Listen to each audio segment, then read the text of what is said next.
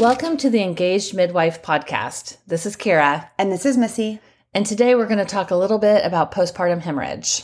Yeah, postpartum hemorrhage is a scary thing when it happens in midwifery practice. Yeah, it's definitely one of the scariest things and something that we want to be prepared for in every single birth. Yeah. And so um, the guidelines have changed some.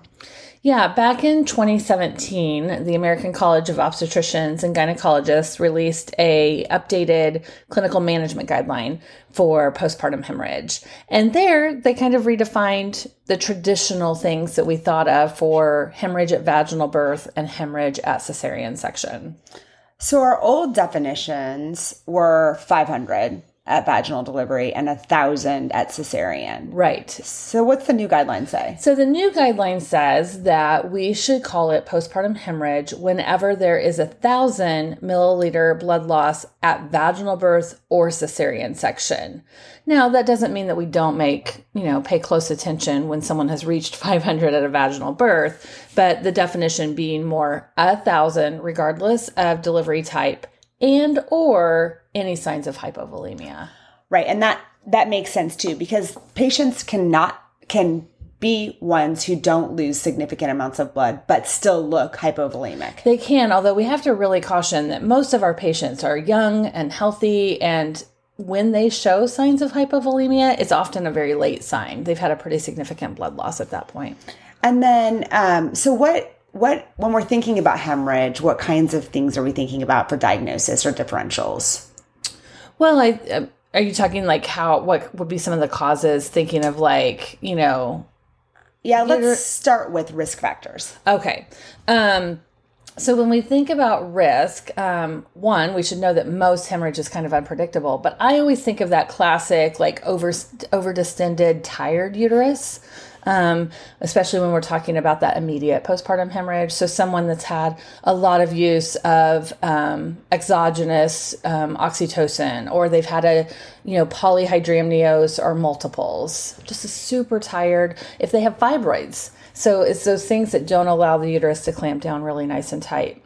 And when you said tired, I just think of like how much Pitocin have we given somebody in labor? Right, right. And did they also come in, like, has it been a two day induction because they had cervical ripening and then they had oxytocin for 24 hours or something like that? So, also, infected uteruses don't contract as well. So, they're a tired and kind of sick uterus. So, those are the things that I classically think of. Are there things that you think we've missed on that? No, I mean I think that that's those pretty much cover it. And I think when you're in a clinical situation with a patient who's in labor, you're thinking about those things throughout the labor process. Absolutely, absolutely. And you want to be prepared at the time of delivery. You don't want to have to respond when something bad happens. You want to already have your tools in place. Yes, and I need to make a side note to remind us to go back to response because there have been some really awesome changes in terms of how we manage postpartum hemorrhage as well. Yes, absolutely. So when we're thinking about postpartum hemorrhage and I guess prevention, um, when we're talking about patients who are bleeding, there's a really great mnemonic that goes along with that. And that's the four T's, right? Yes. And that's tone, trauma, tissue, and thrombin. Yes. And so let's spend some time talking about like, Each of those. yes. So I say to students all the time, atony. The Yes. answer is always atony. It is just like we always say in like all these different health conditions. The first test that you're going to do is a pregnancy test. Whenever we're talking about hemorrhage, the cause is so often atony. Like the answer is atony. Yes. Yeah. So um, the most common cause of you know early postpartum hemorrhage is atony. That's just put it in your head and don't ever forget it. Right. But um, what are when we let's talk about um, tone first, which is atony. So we talked about some of the things that you just we like. We talked about an over distended uterus. We talked about fibroids. We did not talk about uterine inversion because it's so rare. Yeah. Oh my gosh. Knock on wood. I've never seen a uterine inversion, but it is something that we have to have on our, you know, emergency management list. Absolutely. So, an inversion can be caused by just too much traction on a cord. Um, you know, when we're doing active management, it can also be caused by short cord. Right. Um, so, a baby that maybe hasn't been in the uterus moving a ton and just has a super short cord.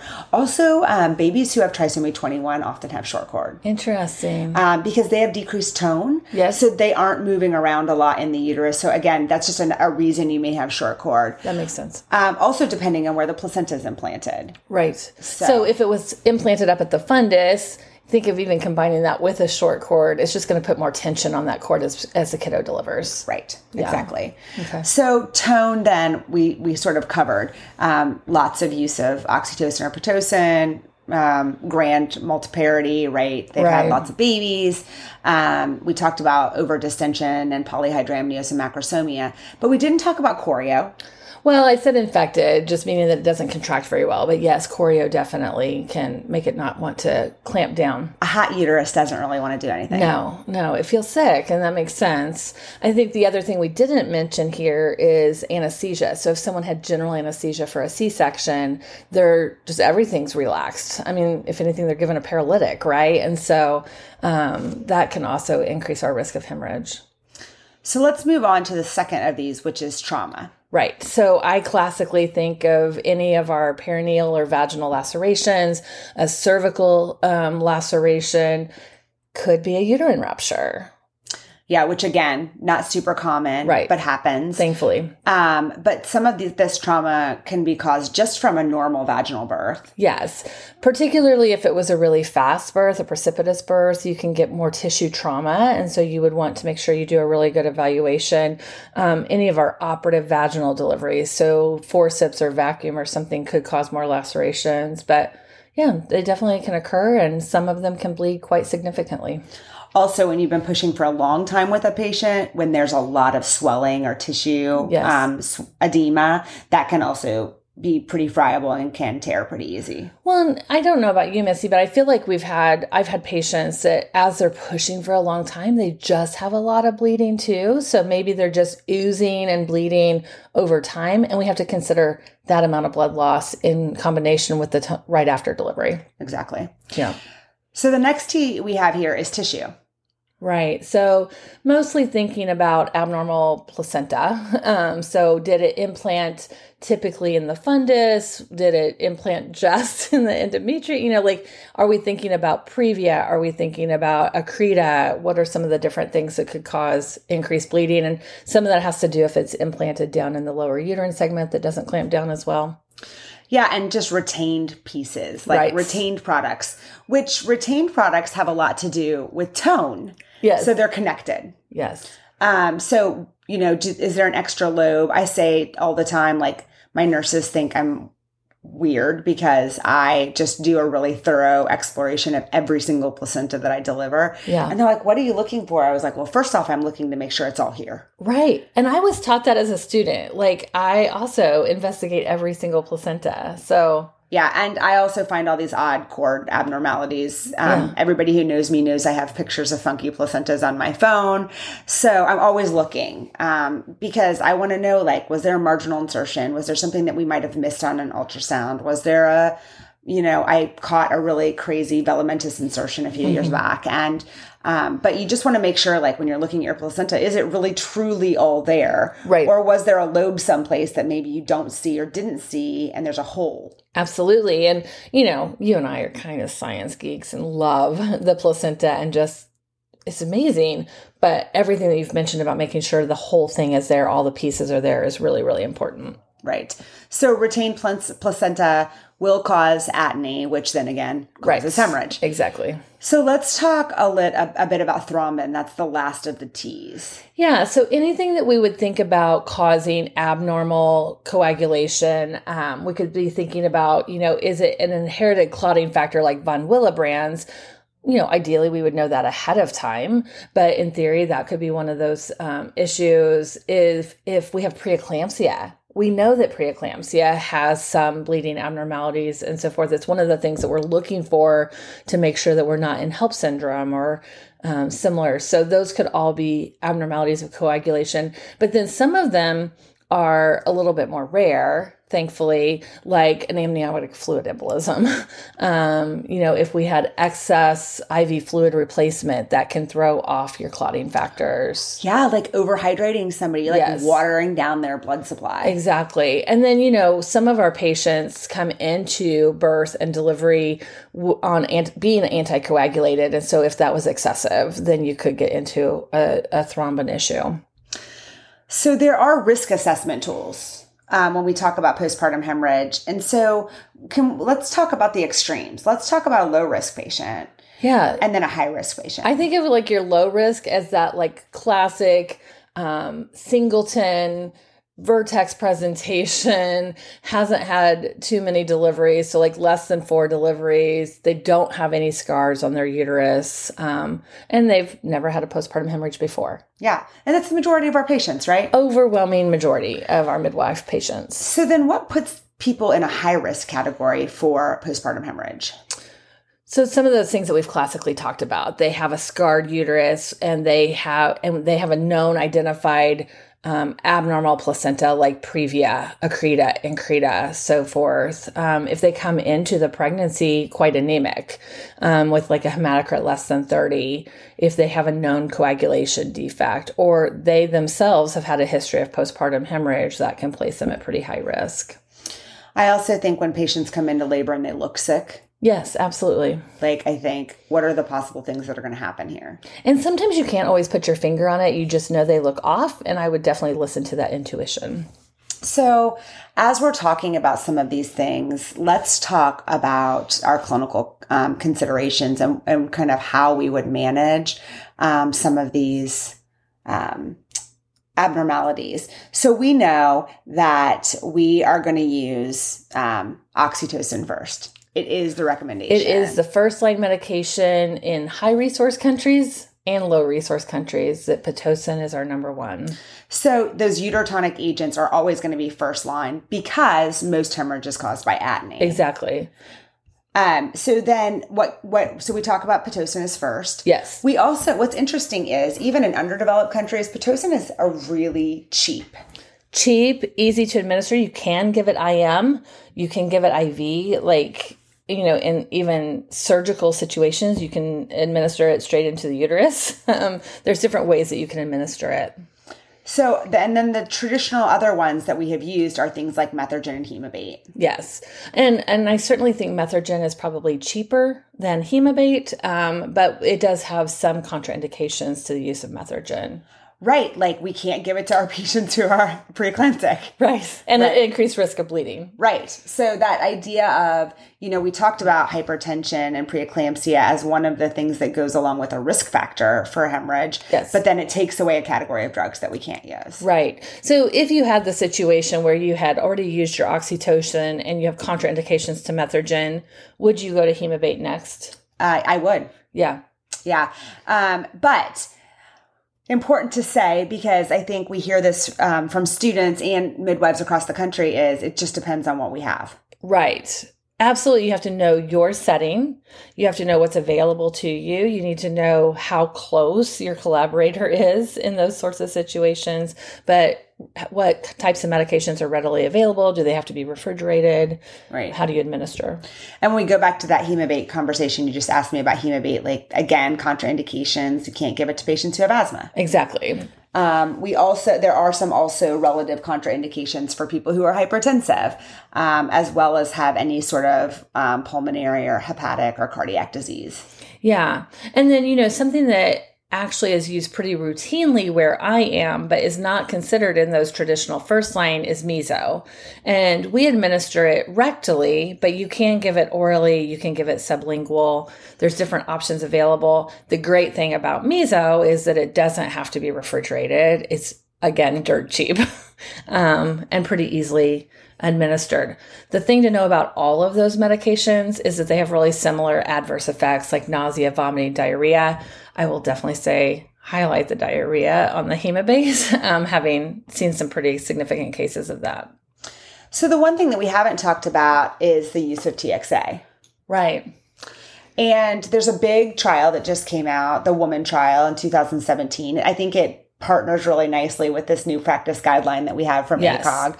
But the WOMAN trial basically had recruited about 20,000 women um, and and randomized them, right? Um, in women that hemorrhage. had hemorrhage. Women who had hemorrhage, yes. right? And um, and the main intervention that they used was one gram of TXA IV. Right. And so what the WOMAN trial really says is that it will decrease morbidity and mortality in women who are bleeding. Yes. Um, but it doesn't go on to say that that should be routinely used. Right. I think they go on to say it should have more research around it, um, but it can definitely reduce morbidity and mortality, and that I do see it being incorporated into a lot of hemorrhage protocols and being used more widely. So that's something that midwives should be thinking like, do we have um, TXA available IV? Yes. And, you know, what I see it being used for is not necessarily the acute hemorrhage right now. We're using all of those other medications we just talked about. We're using the different methods available for assessing where the bleeding is coming from. But we might give TXA during the current hemorrhage, hoping that we prevent further hemorrhage later down the road.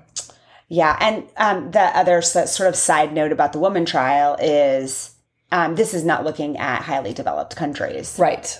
So this is a large proportion of pregnant women in Asia and Africa. Um, and it does go on to talk about that a lot of the reasons that women were hemorrhaging or died of hemorrhage was related to lack of blood products. Right. Which in community access hospitals, birth centers, etc. Exactly. That's what I was just thinking is that not all of our facilities and birthing locations in the US would be considered high resource. Right, exactly. And, you know, um, there is some information about how, what proportion of birth happens in critical um, access hospitals where a massive transfusion, you know, protocol may be in place, but you know, blood products are going to be more limited. And we know a lot of our midwife colleagues are delivering in, in, home situations and birth center situations where there isn't a blood bank. Absolutely. And, you know, actually, I just got an alert in my email this morning. I practice at a huge academic institution, and it was saying our community blood banks are low on blood. And so, even in a big metropolitan area where I'm at a really huge hospital facility with many, many resources, blood is we only have so much of it and we depend on our communities to donate as well. And the other piece of blood is even with a massive transfusion protocol, you know, we worry about how many units we're replacing with and, you know, what the end, um, sort of what the result is on organs and body systems, et cetera. Yeah, absolutely. You know what we didn't talk about? We sort of were bad midwives. We skipped right over active versus um, delayed, you know, like physiologic mm-hmm. yeah physiologic management of the placenta. Yes. So let's go back. Okay.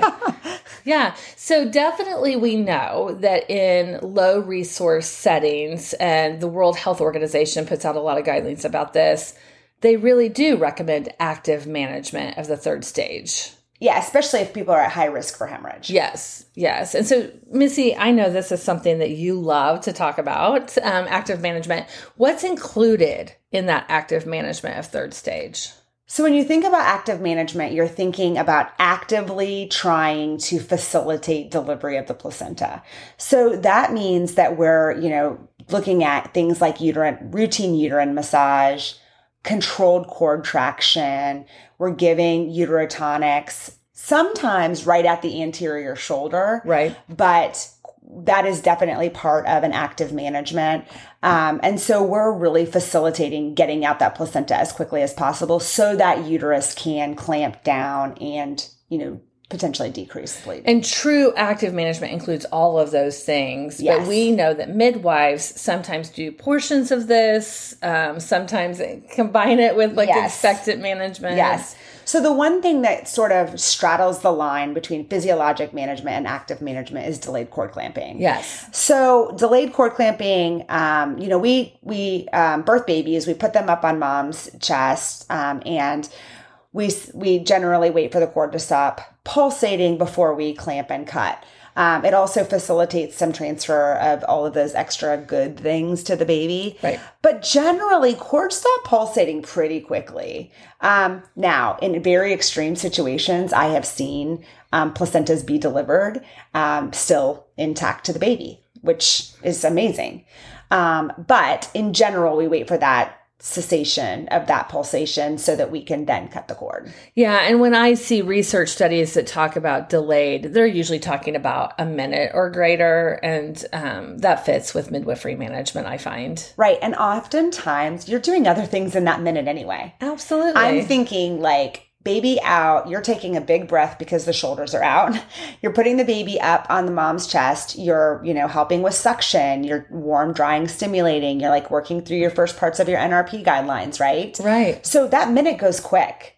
Um, and by the time, you know, you've taken a breath and, and everybody's, you know, done their initial celebration, you're um, at a minute. And Yeah. if you feel that cord in a, a high percentage of those patients, it's already going to have stopped pulsating. Agreed. So by the time you get to the place where you're ready to cut the cord, you're already at a delayed state. Right. Right. So I do remember though in midwifery school being very um just like, oh my gosh, I've got to hold the baby, clamp the cord, do all the things while I'm holding the baby. And then I thought like, gosh, it doesn't have to be this way. No, I, I actually don't know what to do if I was going to try to hold the baby. Like it automatically It's goes right to up to mom. Yeah. I have the funniest story that so fits this, but on, on my very first delivery in midwifery school, because you know, you don't see everything. Yeah. You literally see the perineum on your first delivery. You don't know that there are people in the room. You don't know that there's a mom actually pushing a baby out. It literally is like tunnel vision on a perineum. So I caught my first baby. Um, not the way I deliver now, but like stirrups, like bed broken down, like all the things, right? And I'm holding this baby. And my preceptor sounds like the teacher from Charlie Brown, like this. Wah, wah, wah. And I was like, I looking at her, just staring at her, dumbfounded. And then the next time I heard, and I was like, hold on, maybe she's just trying to tell me something. I looked at her again and she's like, Missi, you need to cut the cord. And I was like, oh, yeah, like I have a baby, I need to cut a cord. Like, silly, the silliest things, but funny um, for students who are listening and you're delivering babies. That perineum space gets bigger.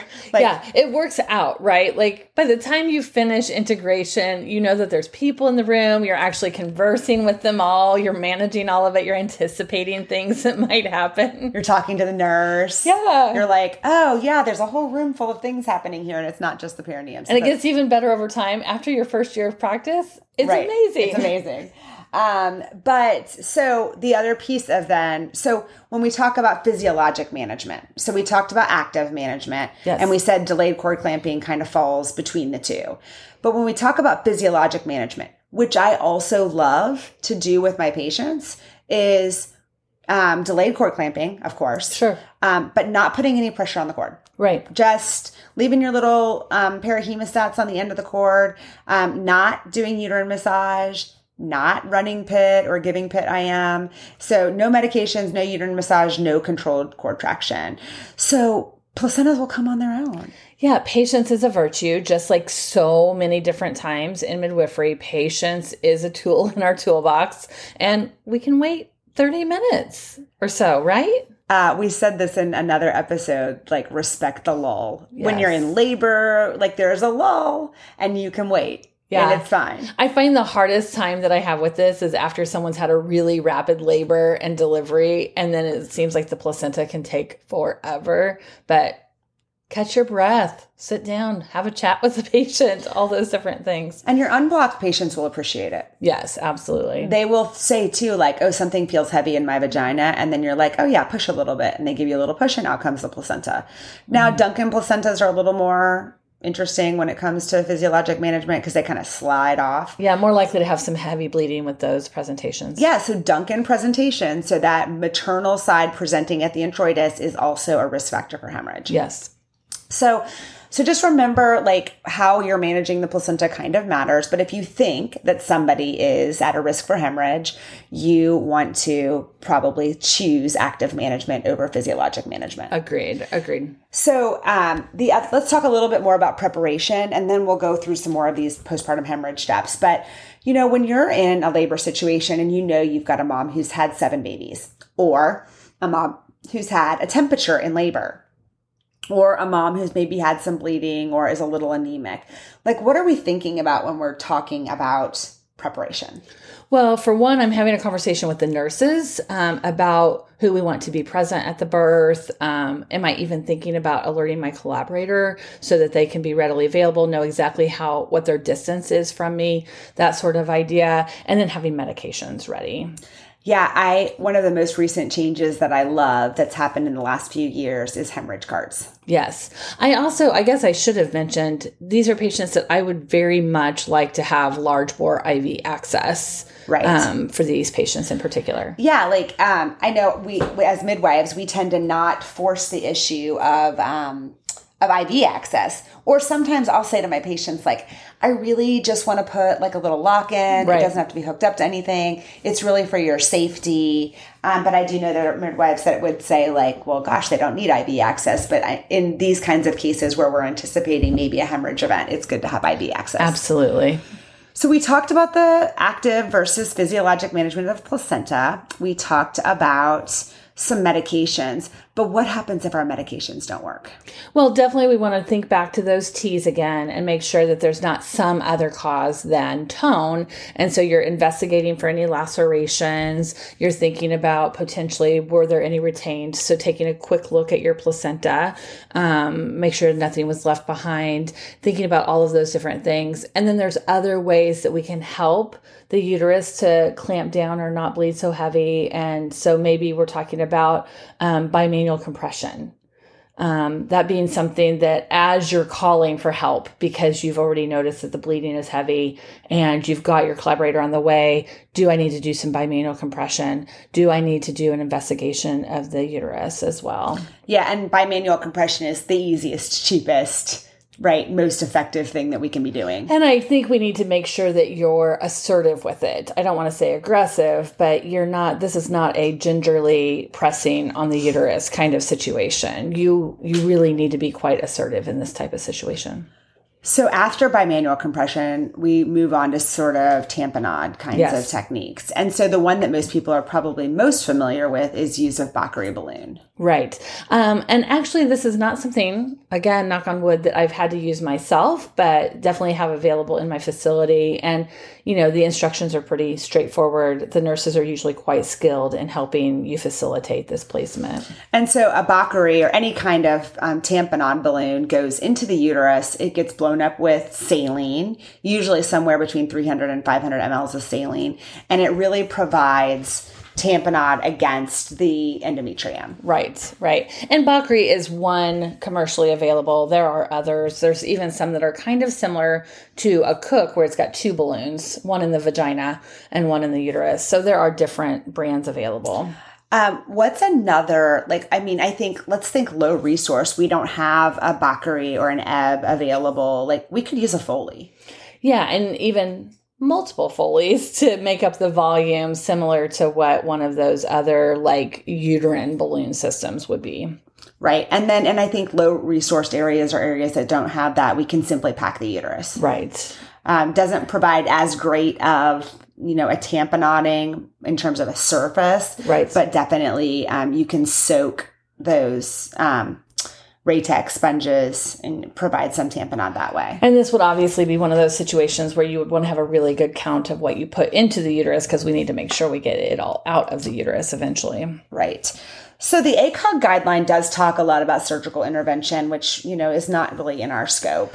Absolutely. I would actually say even those other procedures that we just talked about with tamponade, we can initiate some of those maneuvers, but you would definitely be doing that in collaboration or co-management with your uh, collaborating partners.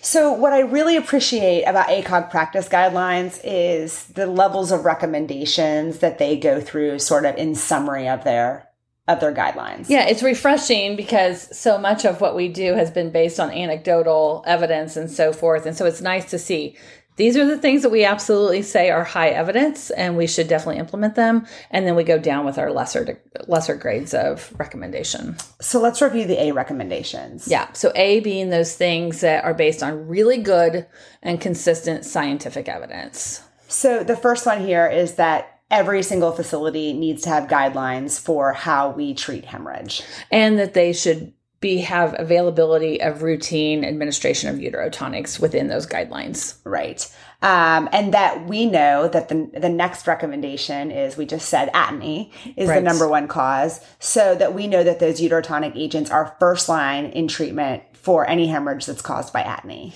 Right. And they don't go, they don't tell us specifically which agent we need to use. They talk about that it is by provider discretion and availability within the facility. So those are the only two A recommendations. Like, Right. hey, you got to have a good guideline and you got to know which uterotonics that you're going to use in your facility. So now let's talk about the level B recommendations. And those are recommendations that are based on limited or inconsistent scientific evidence. Right. So the first thing on this list is hey, if you recognize that your uterotonics aren't working, then you need to understand to escalate to other things. So using a tamponade device, etc. Yes. And then they also go on to say that knowing that we can really reduce mortality, we should think about the use of TXA or tranexamic acid in the in the setting when our initial therapy has failed. Right. And what I would say for midwives that um, don't know a lot about TXA use, that the WOMAN trial came out in 2017. You can just go to PubMed, look up WOMAN trial and TXA. Um, it's the, the the text is available, the full article. So pull that out, read it. I think it gives some really good information about why we should consider TXA, especially that one gram IV. And making sure that our facilities have that available. Um, Right. It's pretty easy administration, IV. Right. Um, the, the last of this, the level B recommendations really has to do with, we need to understand that this is, this can be a multidisciplinary team, um, that we need to have a protocol for, um, hemorrhage that has to do with those things like we talked about, like a hemorrhage cart. And when necessary, having that massive transfusion protocol as well. Right. So the level C recommendations are really um, things that we know that are based on consensus and expert opinion. Um, but again, those aren't things that we're thinking about as midwives routinely. Right, right. I mean, I think they, again, it goes along with the idea that we should have this multidisciplinary or interprofessional team and a multifaceted approach, and that we really want to maintain hemodynamic stability. And that obviously makes sense. I mean, it's a good recommendation, but it's based on expert opinion. And also, it, it highlights that less invasive things are better. And we know that as midwives because we are um, experts in watchful waiting. Right, and promoting physiology.